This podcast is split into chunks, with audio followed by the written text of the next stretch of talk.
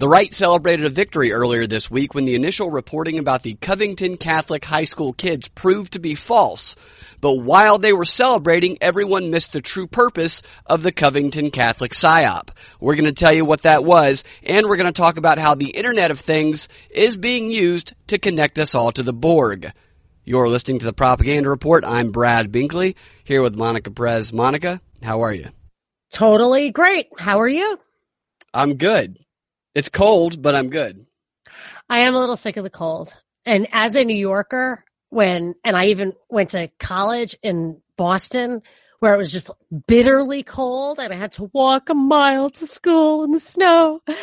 Uh, the older I get, the less tolerance I have for it. So like any cold at all, I'm just like, this is ridiculous.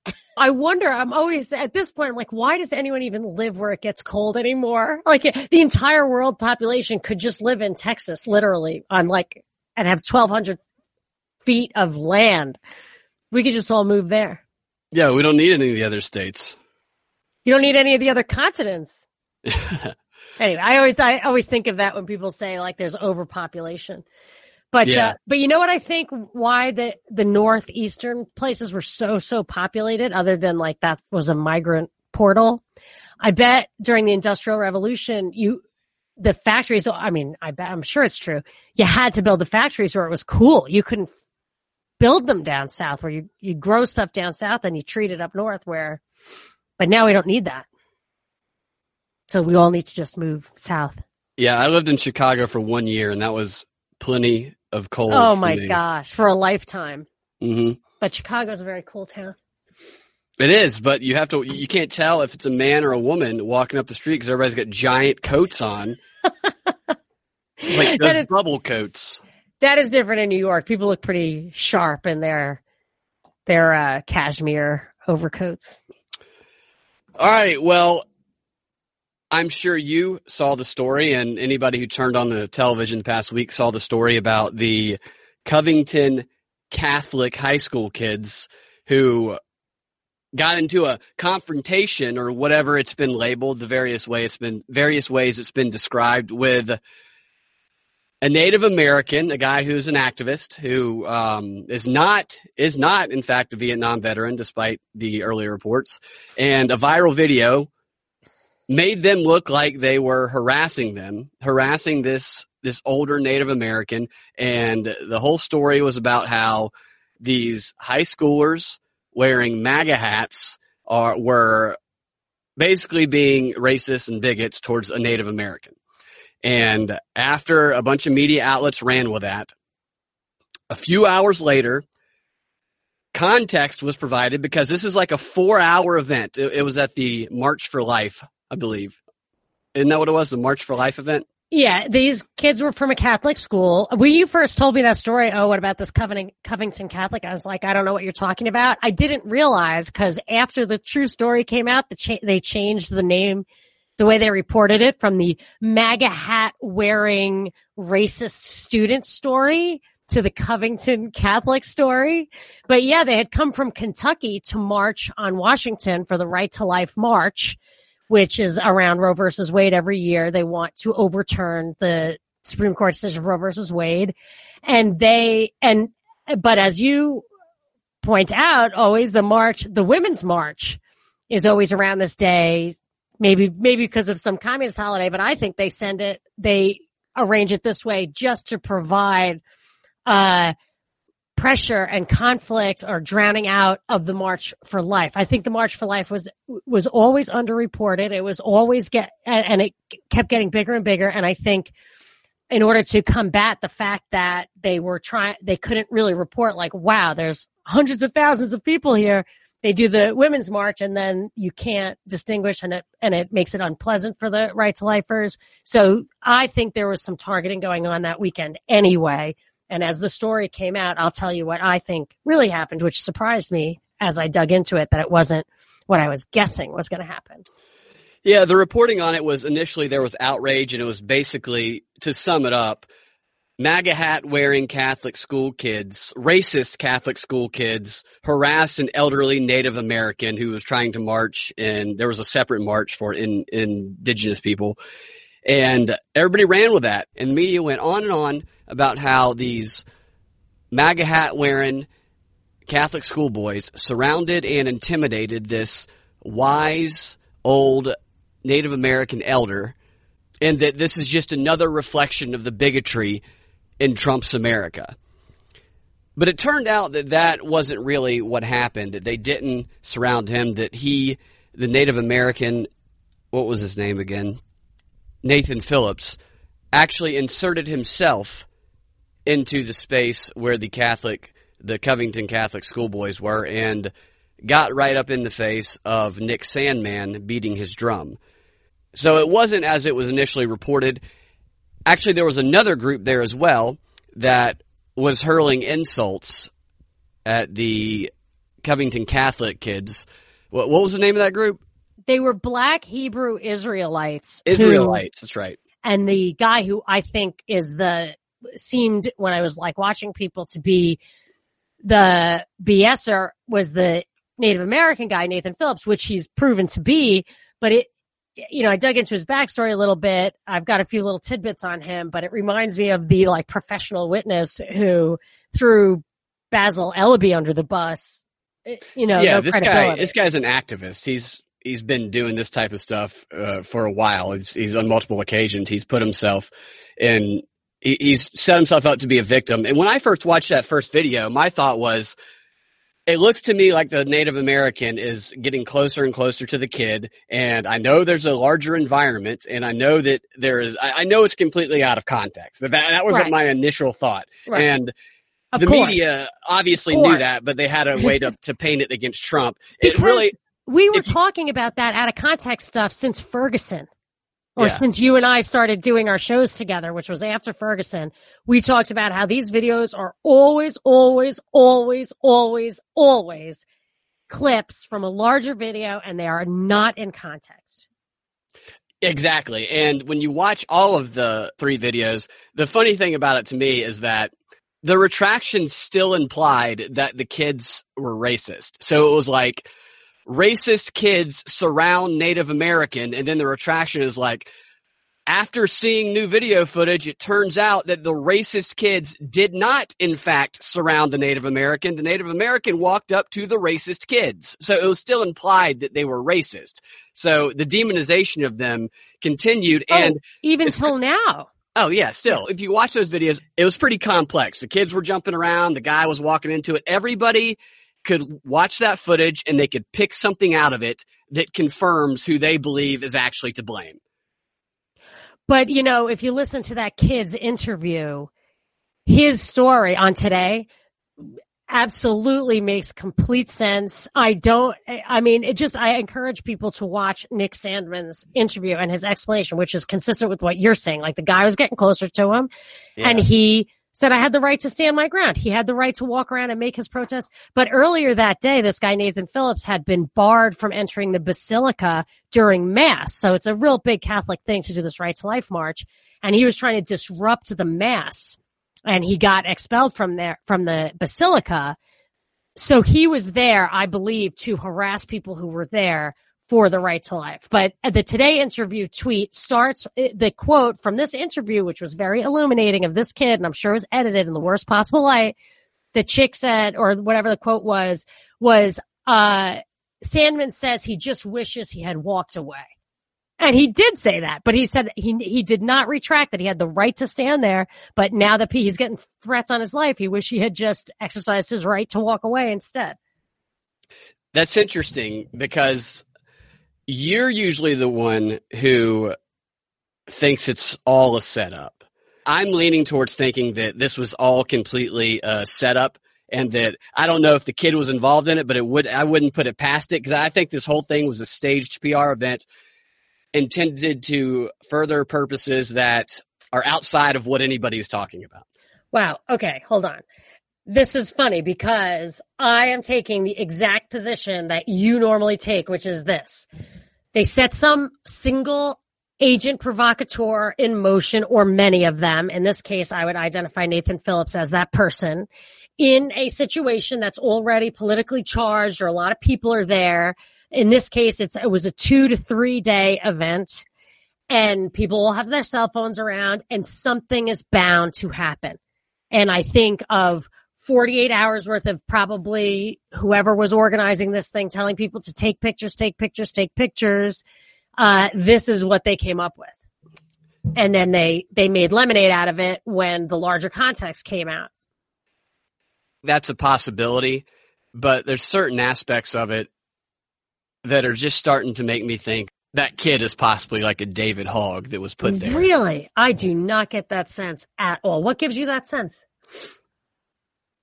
The whole thing is just, it seems so bogus to me. When, but when did, I, you, did you watch the interview with him?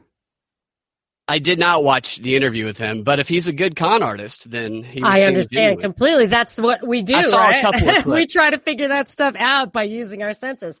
So I think if you look at it, I mean, and I was reminded of that shooting in Texas where the guy, uh, said that he had basically a garage full of Harleys because he and his daughter like to ride motorcycles. And I was Yeah. like, you know what? Anybody in that, in that small, that just did not seem true to me. You thought that guy was for real and I thought he wasn't. What And was the kid's name that you saw the interview with? Was it Nick Sand- Sandmann? Nick Sandmann? Yeah, that falls into your thing of, of the names yeah, being kind of odd. yeah, like he's sandbagging you.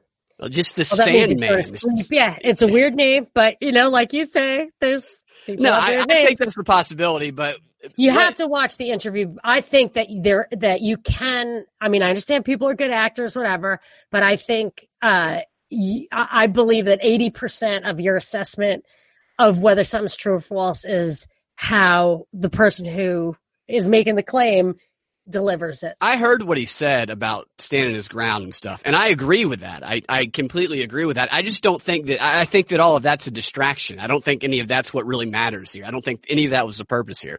I think all of this was about deplatforming. And I think it was a way to get the right to not focus on the deplatforming. Like when Alex Jones got deplatformed, everybody focused on it. Here, it's deplatforming in a different way. And Who I'll are they trying to deplatform? they're trying to deplatform anybody who questions narratives. But this was the people like mainstream media who who had egg on their face. So it would seem, but I don't know if that's really the case because they're not going to lose any trust among their main audience that believe everything they say anyway because people still think those kids are racist. I mean, their target audience still thinks that. And they don't care if we trust them. So I, I don't think they really lose anything out of this. And if it looks like they have egg on their face, the right is celebrating a victory. Meanwhile, there's calls for legislation to uh, regulate Twitter. There's calls Well- for an investigation into Twitter. One and thing, this is where yeah. it is. Do you, do you know what happened with the Twitter aspect of it? no, that's what I'm asking you. Yeah, this is the part of the story that I think is the true purpose of it. When this story first came out, I was really surprised at how quick, like people like Jake Tapper, who jumped on board of that initial narrative that these kids were just racist bigots. It was too quick. It was even too quick for them. It happened Yeah. too quickly. And Pod Save America had a podcast out instantly before the other video came out. I had like 10 podcasts on how racist these kids were that came into my feed immediately. I'm like, this is really weird that everybody is so quickly um, getting out there and producing this stuff. It just doesn't feel right. It just usually doesn't happen that quickly. It was almost like they were setting themselves up to be called fake Okay. news to Yes. distract the right. And then here's what happened. Yeah. Um, CNN, who reported that these kids were racist, just like everybody else, they came out with a story late that night. It, it posted at like midnight. And the story was that a fake Twitter account is to blame for why the out of context video went viral because it controlled the framing that the national news media ran with, which is such a shocking claim in so many ways because the responsibilities of journalists are to look at something and ask questions about it. Let me see if I can find the headline for you. Yeah, social media can't be driving CNN or where's their moral high ground that they shove in our face all the time. But it's also the the fact that they're trying to tell you that a random tweet from a false account is the reason why they reported false news. Well, the BuzzFeed story from last week was exactly the same with the same player, CNN. So I will say this. I think you're probably right in that this entire thing was a setup from the beginning. It was just a dialectical back and forth and back and forth and back and forth. And, uh, I definitely, what I, but the thing that I think is happened is that they set, uh, probably numerous agents provocateur out there in a situation they knew they could make something of. And either they were looking for something real or they were looking for something that they could do this to. And uh, maybe the Black Hebrew Israelites were in on it also. Maybe the Native Americans were in on it. Maybe I did not get the sense that this kid was in on it, but uh, I. But that's not necessary, as you always point out for this still to have been the crisis that Edward Bernays would have prompted. Yeah, I, I, I think they might not have all been in coordination with each other, but I think there was people that were pushing them to the positions that they were in. I just don't think these Catholic kids were in on it at all. Even all though right. you would think so, because they had the MAGA hats on. I was like, what the hell? But people who are right to life uh, activists are single issue voters. And I realize now when I think about it, when I'm talking about this right this second, that's why my mother likes Trump. She never liked him when he was just a womanizing loudmouth in New York. But yeah. although she did like that he fixed the Wollman rink, uh, but the ice skating rink, but, but she loves him. And I, I, now that I think about it, all she cares about is right to life. And even if he were, uh, not genuine in his support of right to life, if he's ju- just doing it for political purposes, she wouldn't care. Yeah, yeah. So that's why they would definitely. That's why I. Uh, they said they got the MAGA hats while they were there that day. Oh, really? See that? Yes. so they were would... all wearing their MAGA hats because they just bought them because they were just there for the right to life, and the positivity towards Trump in that crowd is very high. And then the other thing he said was, oh, that the reason they started jumping around and dancing and stuff is that the stuff that the black Hebrew Israelites were saying to them was so offensive yeah. that their chaperone allowed them to do school spirit chants to. Yeah. I can see all that. All that yeah. stuff happening yeah. with the crowd. I can see all that happening naturally. Right. Nathan Phillips was definitely an operative or an agent provocateur, whether he was acting independently. I doubt that, but I believe they had an indivisible memo. I'm surprised you didn't get an email like that. Go to the Women's March, or if you said you were going, they would say to you, okay, don't let these people just walk about their business. Confront them, confront them. If they have a MAGA hat, confront them and get your videos out. So the MAGA hat's probably what made those kids the target. Yeah, CNN came out and they blamed the viral video on Twitter. And this tweet is not the person who filmed what happened. The person who filmed what happened posted it to Instagram and it got like 180,000 views on Instagram. And that person was also framing it as though these kids were the villain and evil. So the framing was already out there. But then somebody on Twitter picked it up and tweeted this video. And here's what the tweet said. This MAGA loser gleefully bothering a Native American protester at the Indigenous Peoples March. That was it. And it, and it included the video. So this is what was blamed. CNN is blaming this for the way that they reported the story. An, an investigative network yeah. that's supposed oh, to ask no. questions is oh, saying that yeah. they're controlled by that. So that is so absurd right there to try and scapegoat a Twitter account. But then here's what happened. This is where it gets real strange. CNN, who's done this before, they then actually did a little bit of investigating. They did what they did not do when the story came out, and they went and investigated where the source of this video was. And they found the person who tweeted the video out, and they contacted Twitter, and they told Twitter that it looks like this is potentially a fake account trying to cause division and trying to disrupt our democracy. And then Twitter suspended the account. Oh, I know where you're going. Then the Senate, the two head, the two uh, Democrat heads of the uh, Senate Intelligence Committee and the the House of Representatives Committee, both called for an investigation into who was behind this Twitter account. it's unbelievable. What I just read to you was an opinion of a video that they didn't even take that they just watched.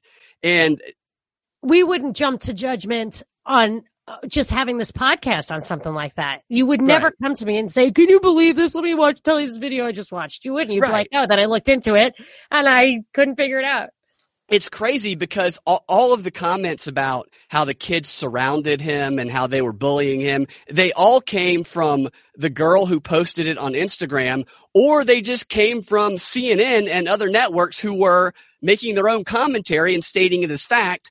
And yet this Twitter account is getting all the blame for that. And it says a spokesperson for Mr. Warner said that lawmakers had focused on the video and who might be behind it as part of their efforts to combat foreign interference in political campaigns. These types of accounts and the bigger network they belong to exist to create an amplification structure on Twitter. They amplify each other's content to create viral moments in the network. So they're investigating this account right now because they believe that it was a fake or that somebody was misrepresenting who they were. And that might very well be true. I actually did look back at the account and it's my opinion that the account was created by the same people that created the fake accounts in the Alabama special election. New knowledge. New knowledge because the people, the experts that they're getting to comment on the possibility that this is a fake account is who do you think?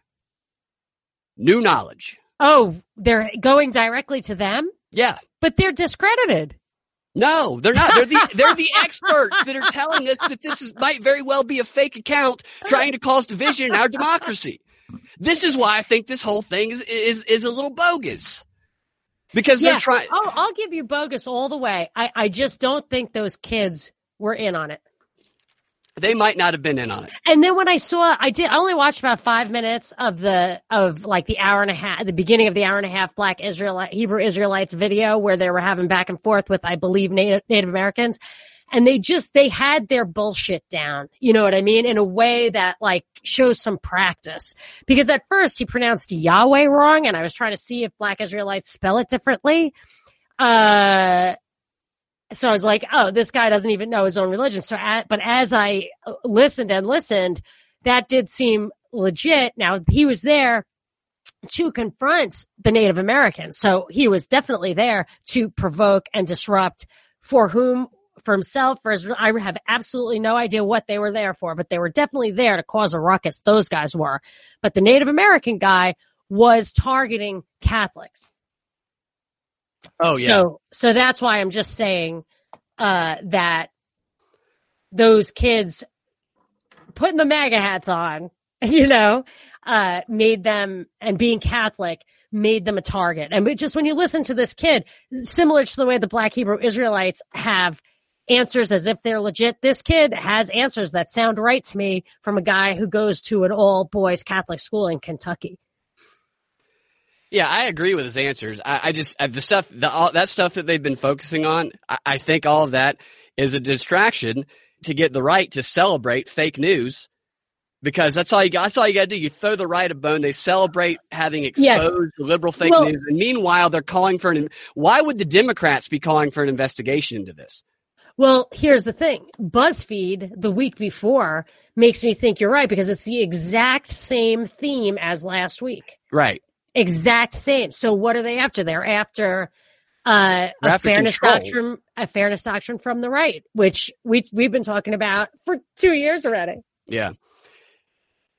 Okay. All right. So on top of the investigation being called for immediately and talking to New Knowledge again, this new company who is That's crazy right. that they wow.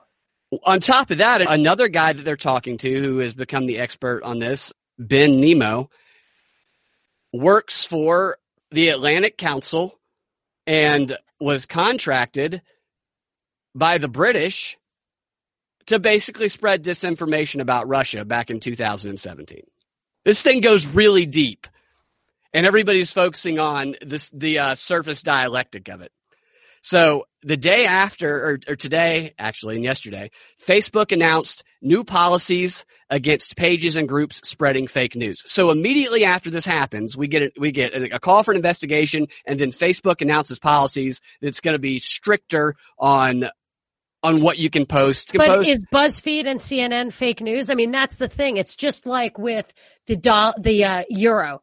The euro, uh, the the system of the euro absolutely crashed. The monetary union was failing, and people called for uh, a political union as well. They wanted to double down on the thing that was failing, and similar or like uh, 9/11 no, even the official conspiracy theory of 9-11 is that Saudis conspired to do it, um, in, in Yemen with Al Qaeda, but the invasion was of Iraq.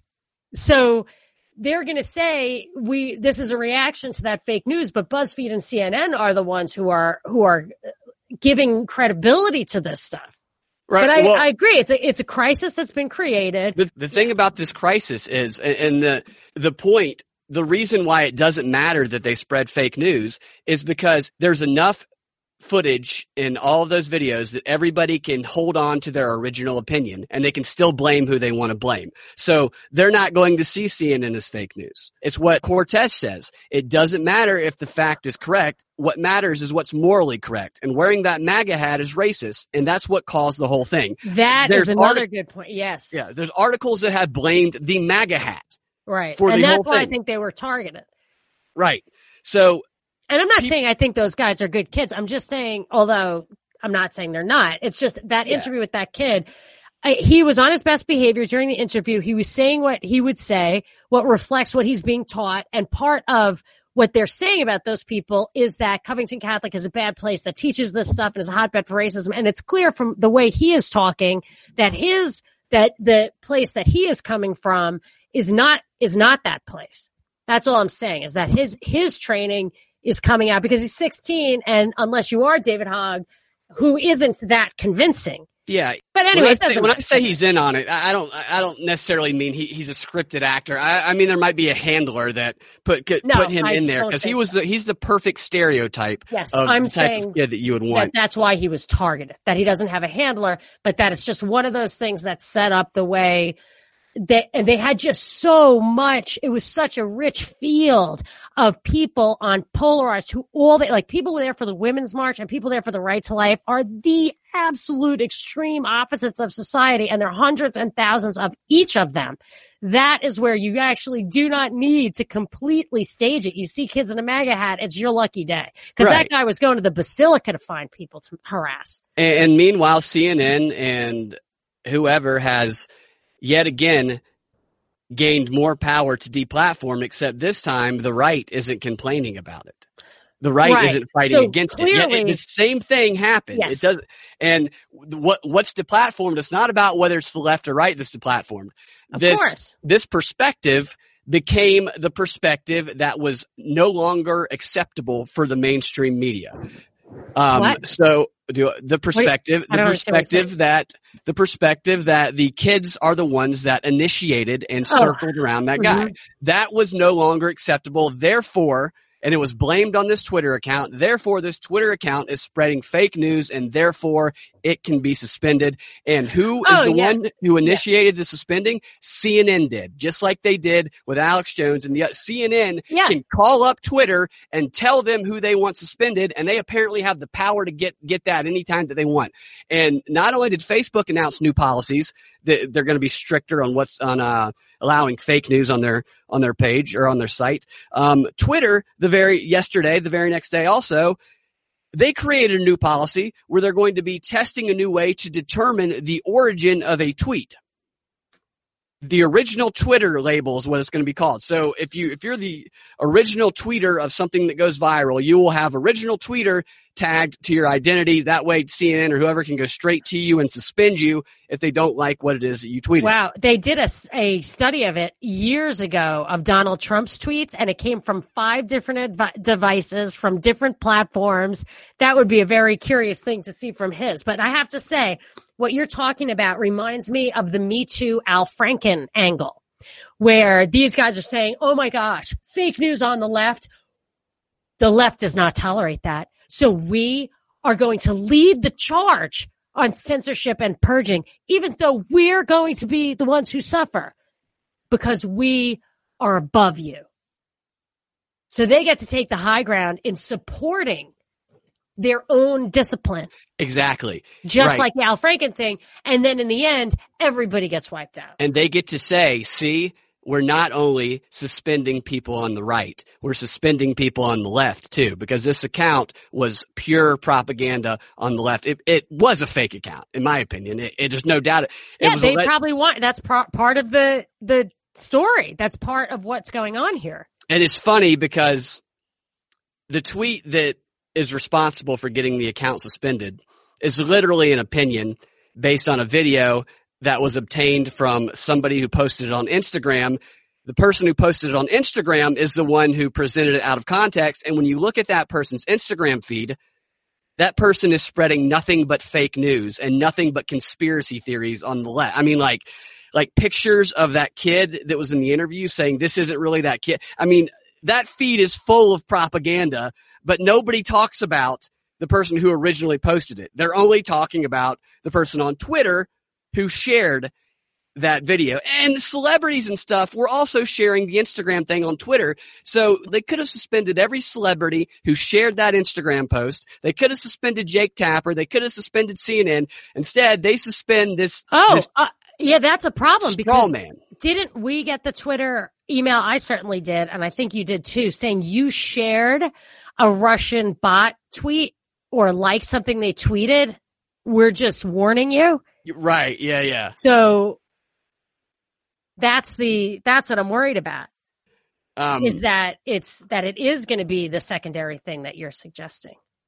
This is going to be just another way that they are trying to gain more and more control over social media. And a lot of people make the mistake of thinking that it's just conservatives that are getting suspended. It's not just conservatives. It's not just liberals. It's anybody who posts things that are deemed to be unacceptable in the mainstream media. And one of the ways they said that we can try and prevent this, this is, these are the experts that we're talking about, uh, the Twitter account is before you share something on Twitter, you need to go look at who that person is, that source. That that's that's the Oh, the ultimate ad hominem attack. right. Instead of asking a question, I mean, you have to be a child to not know that, that a video is is presented out of context. I mean, really, you have to be a child to not know that. And for them to say no, don't ask questions about it. Just go look at the source. And if the source isn't CNN or whoever, then you shouldn't share it. It's probably fake news. But CNN has got the fake news. But I have to, um, yeah. But they say But CNN was not, that's the point. though. CNN was not responsible. CNN was helpless to the power of this amazing deception. That's their story. Their story is they were Oh. duped. Oh, so it, They so were it duped needs to be DARPA certified. Yeah. you know, the, what I'm talking about is I don't know if we share this on air yet. Like the these deep fakes, like videos that aren't real but they look real, Yeah. are which I believe were was created by DARPA. I'm almost positive it was created by DARPA or uh, something like that behind the scenes. Now only DARPA can detect it. So you can have the video of somebody getting murdered, and if DARPA doesn't say it's real, or if DARPA does say it's real, that's I mean that's the ultimate authority, and I think that's where it's coming. But I wanted to just say Yeah, one real yeah, quick thing about all these celebrities getting on the bandwagon right away and all that. Uh, yes, maybe it was too fast. Um, I, it was too ridiculous in the wake of BuzzFeed, which was a ridiculous uh, statement on its face, which I tweeted immediately. You tweeted immediately. This thing about Trump directing Cohen to lie to Congress. It was so obviously unsubstantiated yeah, yeah, yeah. you know, and but people went jumped on that, and this was right in the wake of that, so they probably should have uh, paused. But uh, they they have been trained to get away with that, and I will give you the absolute best example of a clip out of context that you look at it and you just say. I need more context here. What happened before this confrontation? Where did this come from? I need to know. And that question was never answered. And uh, it was with the Starbucks PR stunt. oh, right. And Yeah. everybody got away with mouthing off to this day. I mean, Starbucks shut down. Yeah. And, And- Schultz, uh, I think announced, or I think he might have announced he was running for president this week. Yes, Or- which you completely predicted. So there, so the people were absolutely ready. And I'll tell you something uh, in this article about the Atlantic that you absolutely, I mean, we both talked about it, but you, you nailed it to the wall here was so they, so in this, in this article in the Atlantic, which is the definitive, uh, uh, moral treatise on the lesson lessons of the Covington Catholic. It's just uh you know, it's in the Atlantic, so it's probably crafted at CFR headquarters. And it's and it ties everything together. It's like a uh it's like Esperanto, like elements of every possible uh theme in the news, but is is represented in this um body. But what one of the quotes from this article is the journalist Kara Swisher found a way to link the horror to an earlier news event. The horror meaning the MAGA versus um, American Indian. Tweeting, and to all you aggrieved folks who thought the Gillette ad was too much bad men shaming after we just saw it come to life with those awful kids and their fetid, smirking, harassing that elderly man on the mall. Go fuck yourselves. Oh my gosh. So, but then in the Atlantic article, the, the, the next paragraph, it says, uh, that's the end of the tweet. You know, the left has really changed in this country when you find its denizens glorifying America's role in the Vietnam War and lionizing the social attitudes of the corporate monolith Procter and Gamble and that we we talked about that. I can't even remember what it was from, but it was at least from the Starbucks thing. But I think it was way before that. It was like when Target came out for transgender bathrooms or whatever. But she's right about the war thing. And in other, there was another article that's clicked to referenced here uh, that this is the this is the end of the left, or um, uh, this is how the left destroys itself. At yeah. the end of that article, did you see that one? I did. Yeah, at the end of that article, I think it's worth pointing out. Uh, he lists all the things that uh, that the left should stand for and doesn't. And uh, I have to just read the last paragraph. It will not take me long to, because at least she said something about the Vietnam War. This guy, which she and, wasn't even in. I know. And actually, that kid thanks him for his service at the end of his interview on today. All right. So, so this is what this guy, Colin, Conor Friedersdorf says that she links to. Uh, how the left destroys itself. It says many who are sympathetic to the blue coalition's concerns, in this case, are baffled that a large faction within it spends so much energy on culture war pile-ons even opining that children are punchable or irredeemable or deserving of doxing. It's the bizarre focus on these boys as as quote what ails America rather than on any of the many powerful people doing identifiable harm or on any of the things that might end family separation, avert assaults, increase wages, reduce poverty, reform police, or increase access to medical care that's going to do in the left. It is very painfully obvious that ending war is no longer a tenet of the left. no, that, yeah. I added that. that last sentence was mine. But when he said what it's going to do in the left, I mean, all you need, the, the perfect compromise in this country, if you have to have one, is not warfare versus welfare. And it's not it's neither. It's the Ron Paul, I want neither. Not the liberal fascist centers, which is Democrats and Republicans. I want both. But that's where we are with Trump's budgets and Obama's bombs. We are there. I think that we are as well. Yeah, the Syria thing, definitely. Uh, and then there's all these people. There's a guy in Syria. There's a guy in Russia. There's a, a kid in Venezuela, all of whom are Americans being held. Uh, and I feel like these are all justifications that people are, families are begging that Trump do something to get their doctor father out of Syria or their son who was accused of killing somebody out of Venezuela. You know, they're just, they're just drumming up all this stuff. That's just an aside. Sorry. Did I derail? We got some time.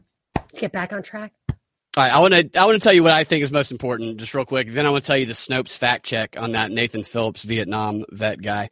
I think the most important part of the story that, and I think everybody's ignoring it, is that this is about silencing people like us. I think this is just like when Alex, because right after Alex Jones got kicked off, what happened? We got kicked off of WordPress. We got Yeah, kicked off yeah. right after that, and other people did as well. You and think he ever got back up and running? On WordPress, I'm just saying, like our website is like really took a blow. right? It did. It took, his it took a major didn't. blow. His didn't. No, he he um You know, I'm just saying it's that it's not a right, about. but it's that, and that's and that's what I'm saying. Like Yeah. if that was a setup, so is this. That's what this is, and nobody's paying attention to it. This is the exact same thing. This is targeting people like us, and they set up a straw man in this Twitter Yes, account that they blamed, and people are seeing that this the Twitter account's on the left. That's not the point. That's not what matters about the Twitter account. What matters is that this Twitter account was suspended for giving an opinion, for giving an interpretation of a video that someone else posted and shared. I think what you're saying is more, the other thing you were saying is more important than that. Is that it's the people who share in it who now have responsibility. So they can set us up like new knowledge, Exactly. to be Russian bots to set up Roy Moore and his campaign. And we got an email saying from Twitter that we uh, are somehow getting roped into Russian bot world. That it's not that they're going to say you're a Russian bot. It's that you're going to say you're an irresponsible, untrustable dupe of Russian bots and you've got to go.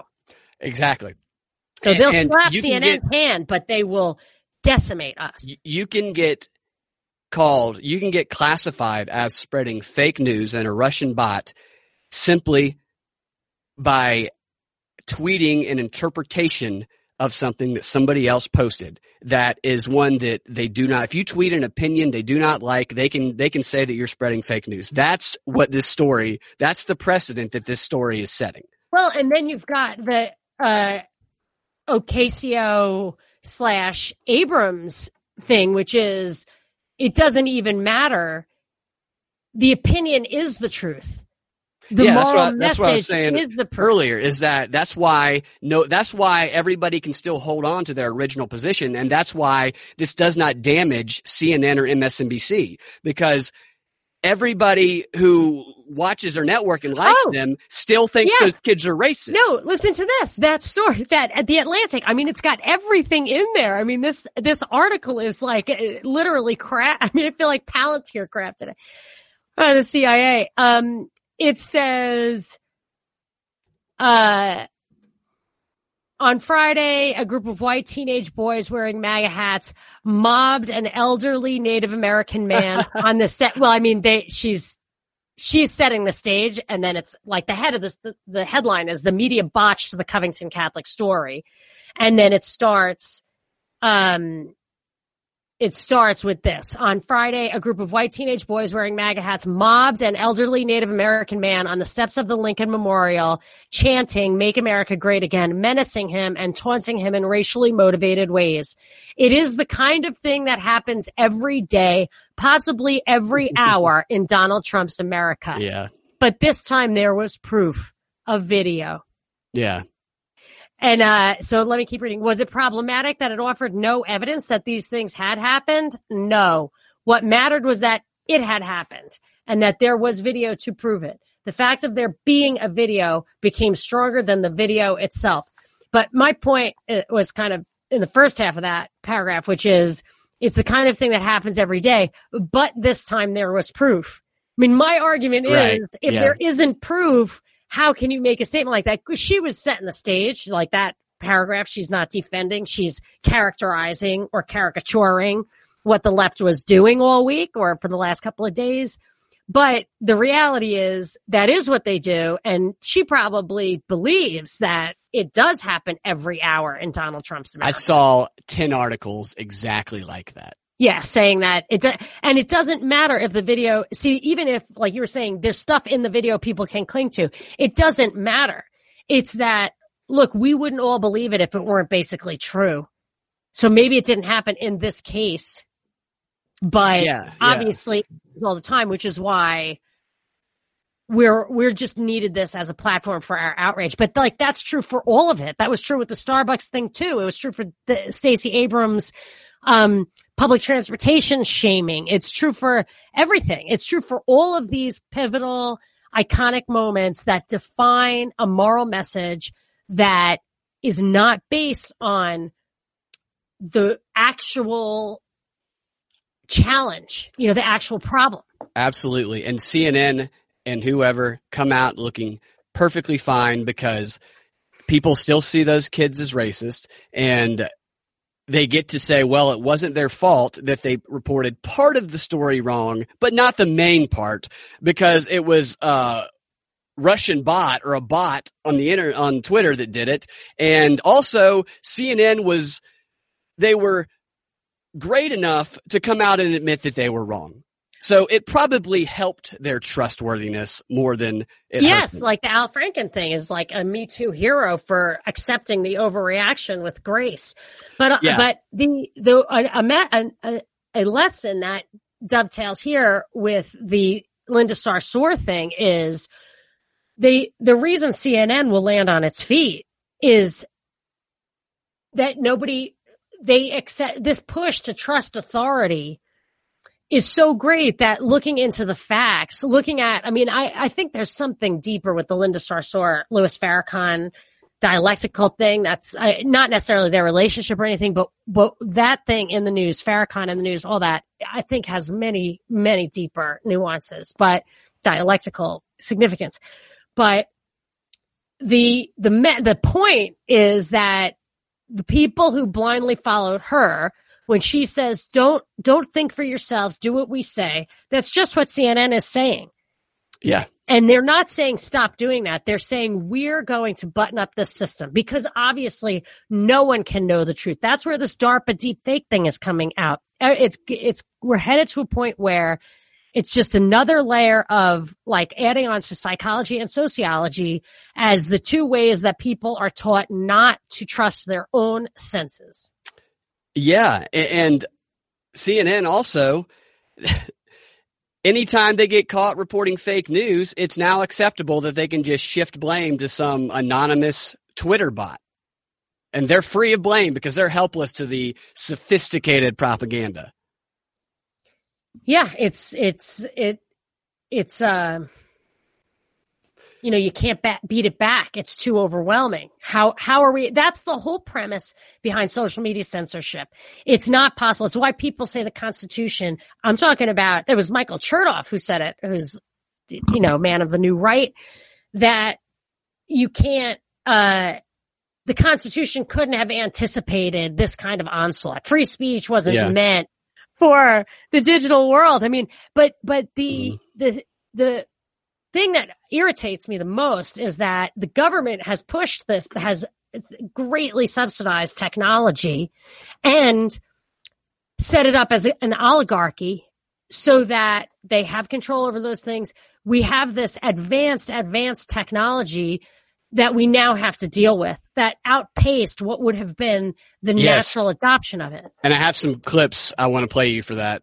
Uh, we got a little bit of time left. Do you want to hear the Snopes fact check on sure. Nathan Phillips, the yeah, Native yeah, American? Yeah, but Here's the headline. The worst. Nathan Phillips falsely claimed to be a U.S. military veteran who served in the Vietnam War. That's the claim. And the rating? Unproven. And you want to hear the explanation for it being unproven? Yeah. What's true? Native American activist Nathan Phillips said he served in the U.S. Marines and told news outlets that he was a Vietnam Times or Vietnam era veteran. Did he say that? Vietnam era vet? Because that's what my brother says. He always says Vietnam era vet. He never says he was a Vietnam vet. And your brother is in Vietnam? No, he was in Thailand during Vietnam. Oh, maybe that's what this guy's doing. Era vet. And then it says, what's false? Contrary to what multiple news reports initially stated, no evidence yet surfaced documents that Nathan Phillips was deployed to Vietnam at any time during his military service. So the truth of it that confuses them is that he lied. is I mean, that's what it is, right? The true part is that he, he just it. implied that he was in Vietnam, as opposed to explicitly but does saying. he have it. any medical records? I think he was in I mean, military, uh, military service. records because I saw that the what last I saw the New York Times asked the Pentagon or wherever for his records and was did not get any. Yeah, I think he might have been served somewhere. So the article that was just supposed to put that issue to rest has gotten us no closer to the truth. No, it's just defended him. And the reason that their conclusion is this is ambiguous is that he for sure said he was. you know what I mean? So if he's lying, you know, it's a little torture. I think they're they're they're playing off. I think they're assuming that he was in the military, but he did not go to Vietnam, Right, and they're they saying that he didn't say answer. specifically. yes, Do what? yes, they need to find the answer. If he Yeah, I know they don't. They It's don't very define easy the to prove because he's an old guy with no teeth. He would have his uh, the way he gets into the VA hospitals. yeah, Does he go to the VA hospital? What? Oh, just ask the question: What VA hospital do you go to? that's a good idea. All right, I want to play some clips for you of the CFR panel last week called "Hacking and the Internet of Things," and it's about the Internet of Things and talk a little bit about 5G in there. Let me start by telling you what their definition of the Internet of the. Do you know what the Internet of Things is? Yeah. What? How would you? Well, I describe it? think that it's that everything you have will be connected to the World Wide Web from your refrigerator to your phone and maybe even to chips in your head. That's good. I, I think that's probably that's a pretty good explanation. It's probably better than the one that, that he gives.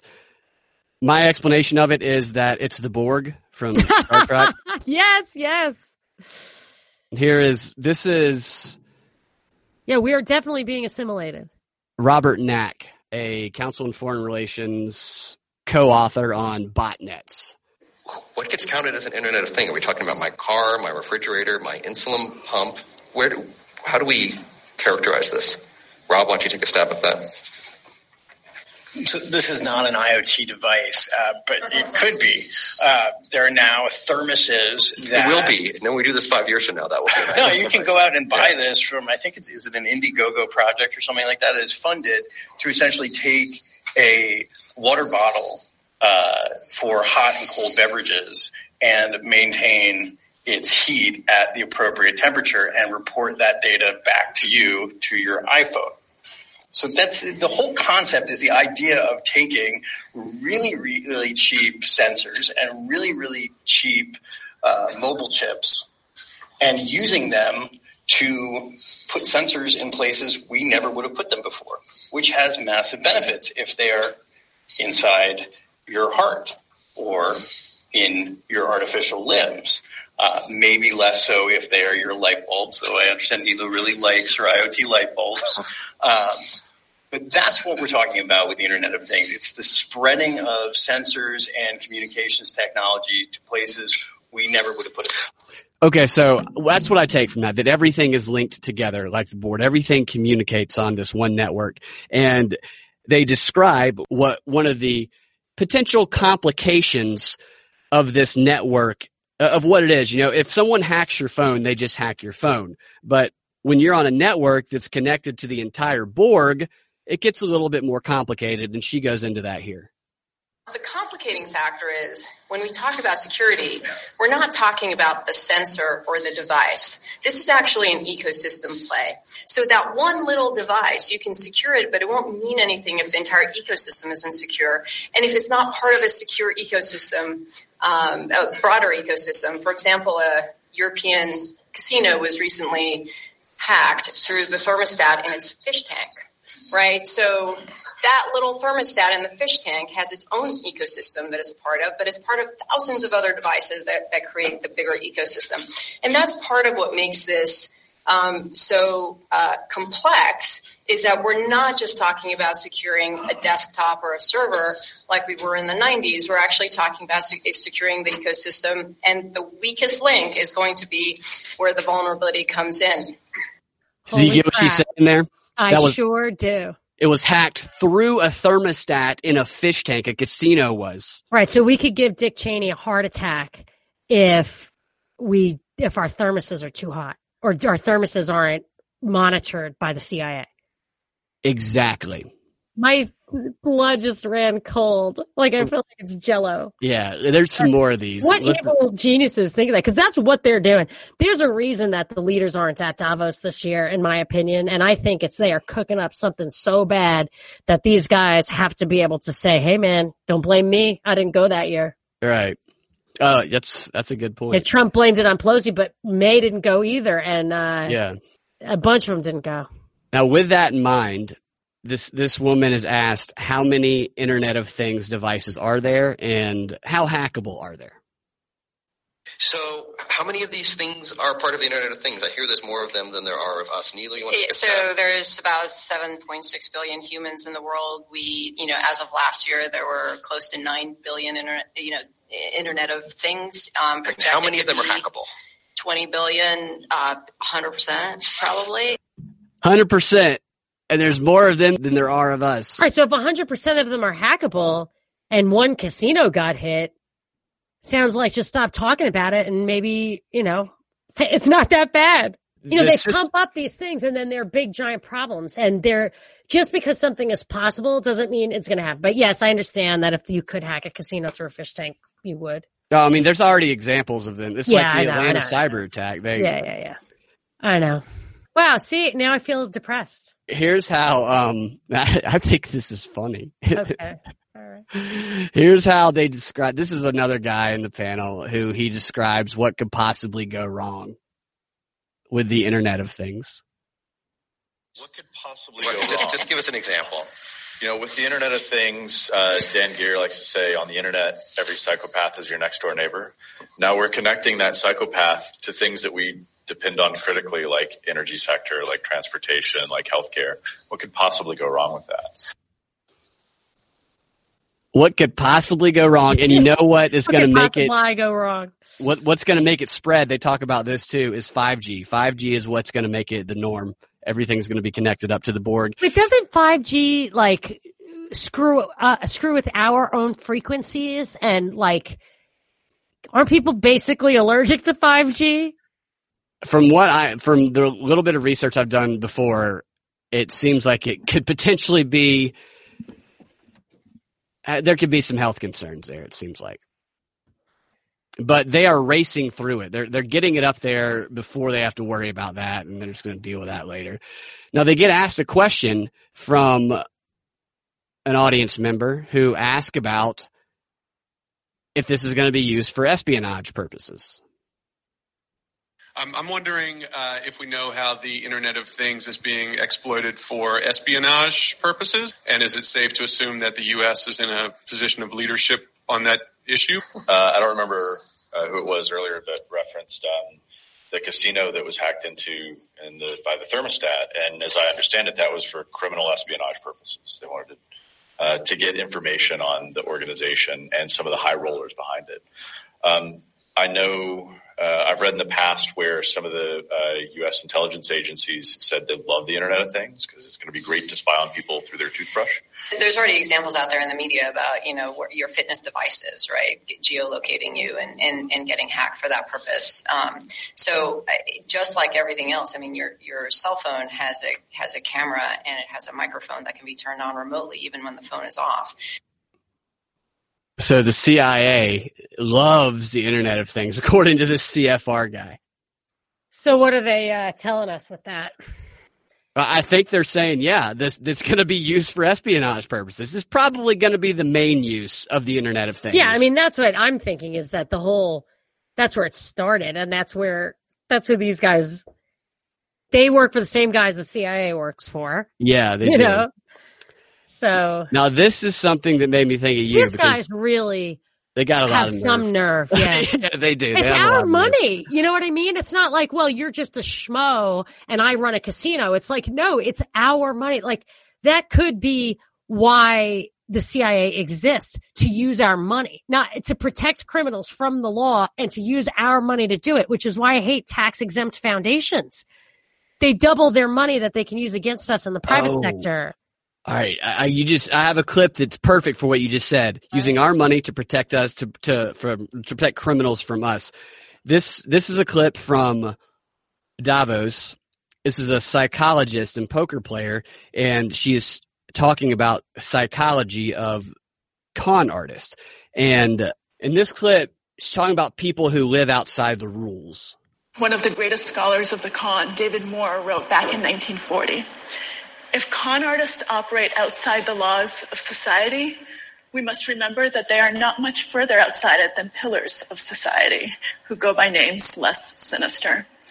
For every Bill Morrison, you've got an Elizabeth Holmes right around the corner.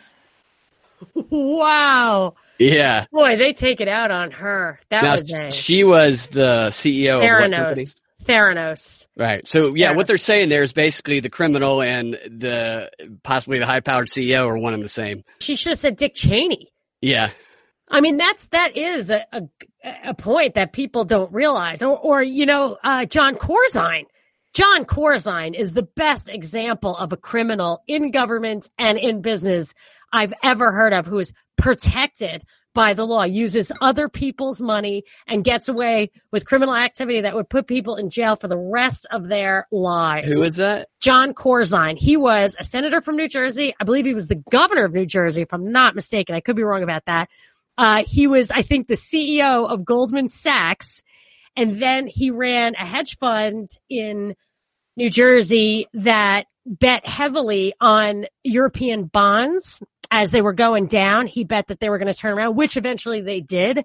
But what he did was, I think, if I understand correctly, they, in their documents, when you open an account with them, it was similar to just every single bank you ever put your money into. You put your money in the bank account. They say, we're going to hold this for you and give it back to you with interest in a year's time, uh, or anytime you want on demand. And meanwhile, they're allowed to take that money and invest it in stuff and they keep the extra and they just give you back what they give you. Uh, and the reason they're allowed to get away with that is that the FDIC insures it. So if they, and then they regulate what they can invest in. Well, apparently his fund had, and other funds too, I believe, have this clause. If I'm not mistaken, it's been a long time since I've looked at that. But in any case, he lost people's money. And then when their bank account, when he was starting to circle the drain, instead of putting as much money as he could back in their accounts, he started paying off JP Morgan and other big banks that he was also indebted to. So that's actually uh, called fraudulent conveyance, if that is correct, where you pay lesser creditors ahead of senior creditors, and those people's accounts was a more senior credit position. And uh, that's like a violation of bankruptcy law and all that. And um, and he got away with it. I totally thought he was going to go to jail. I just couldn't imagine anyone could get away with what this guy did. And then he got away with it because he got the money back from JP Morgan and gave it to the account holders. But just because he got caught and he made retribution without penalty, maybe small penalty, a couple million bucks. But that guy, look into Jon Corzine. What a criminal. And, uh, I don't even, he didn't even have a trial.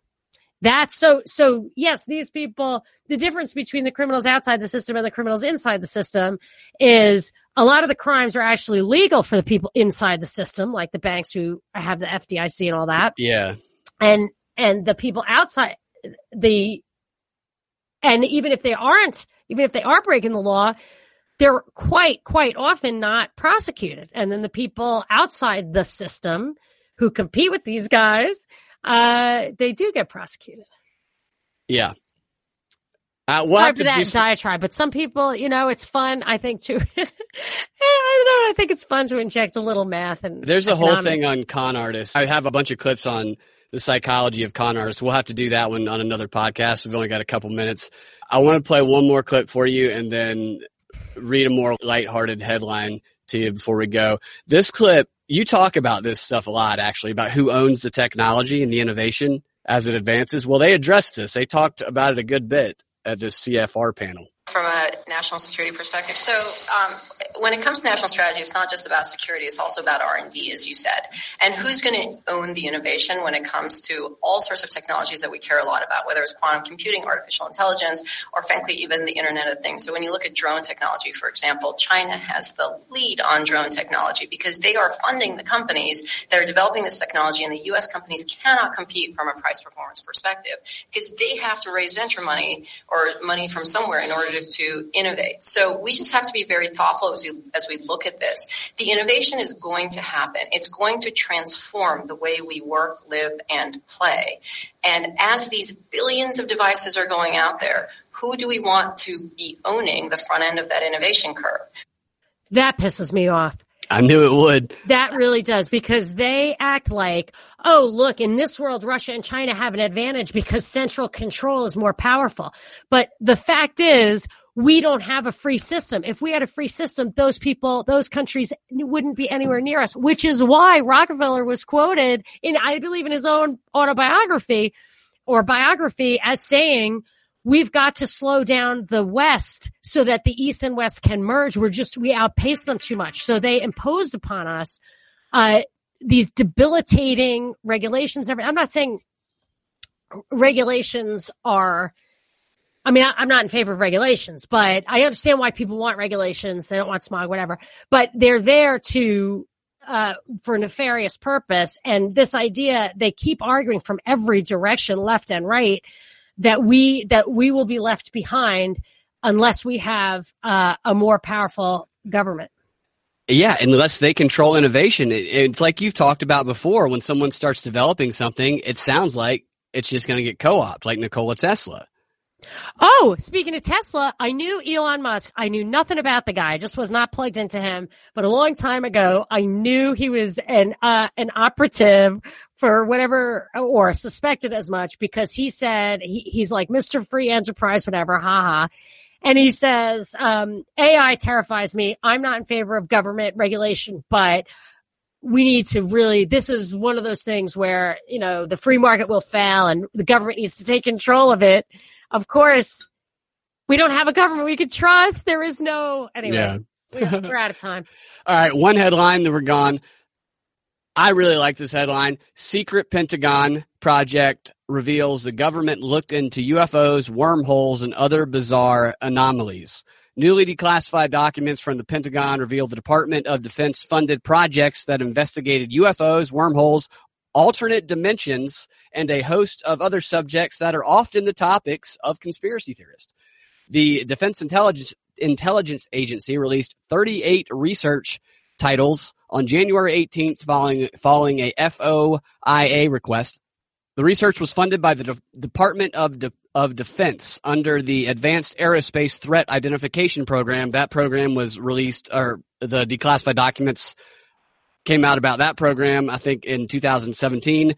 And they also researched in the project invisibility cloaking. Travel. I get uh, that. You know, I figured out how to do that. Stargates, negative energy, warp drive, dark energy, and manipulation of extra dimensions. And, and an introduction to the statistical Drake equation. So you What's know how that? to do an invisibility cloak. Yes. It's so simple. How do you do it? Have a camera out your butt and a rear projection screen in your front. And, w- and what does that do? Makes- so you would take a picture of what's behind you, what you're blocking from the viewer, and then you just project that exact picture towards the viewer. Won't people see the technology? Well, you got to do it right. You know, that's the trick is that the edges have to blend, you know, but we're talking 500 years from now, aren't we? Well, I don't know. I think we're talking that stuff might already exist. Well, gotta, I was just looking at Star Trek and I was like, how could they do that? And I thought, oh, obviously, yeah, I believe it already exists. I think they can already do exactly what I'm talking about with like holograms and stuff. Yeah, when in, invisibility technology does exist, the people in power are going to have access to it far, far before. Oh, they'll never give it to you. They could even have time travel, but you really can't tell people time. But the reason I can't, I don't know. All right. Thank you to everyone who has donated to the show through Patreon, through PayPal. It truly is the only reason we can continue to do the show. And anybody who wants to donate, wants to help out, you can uh, click the Patreon link in the description or the PayPal link in the description. Every little bit helps, and we appreciate your continued support. Thank you for listening to this episode of the Propaganda Report, and we will talk to you next time. Bye. See you later.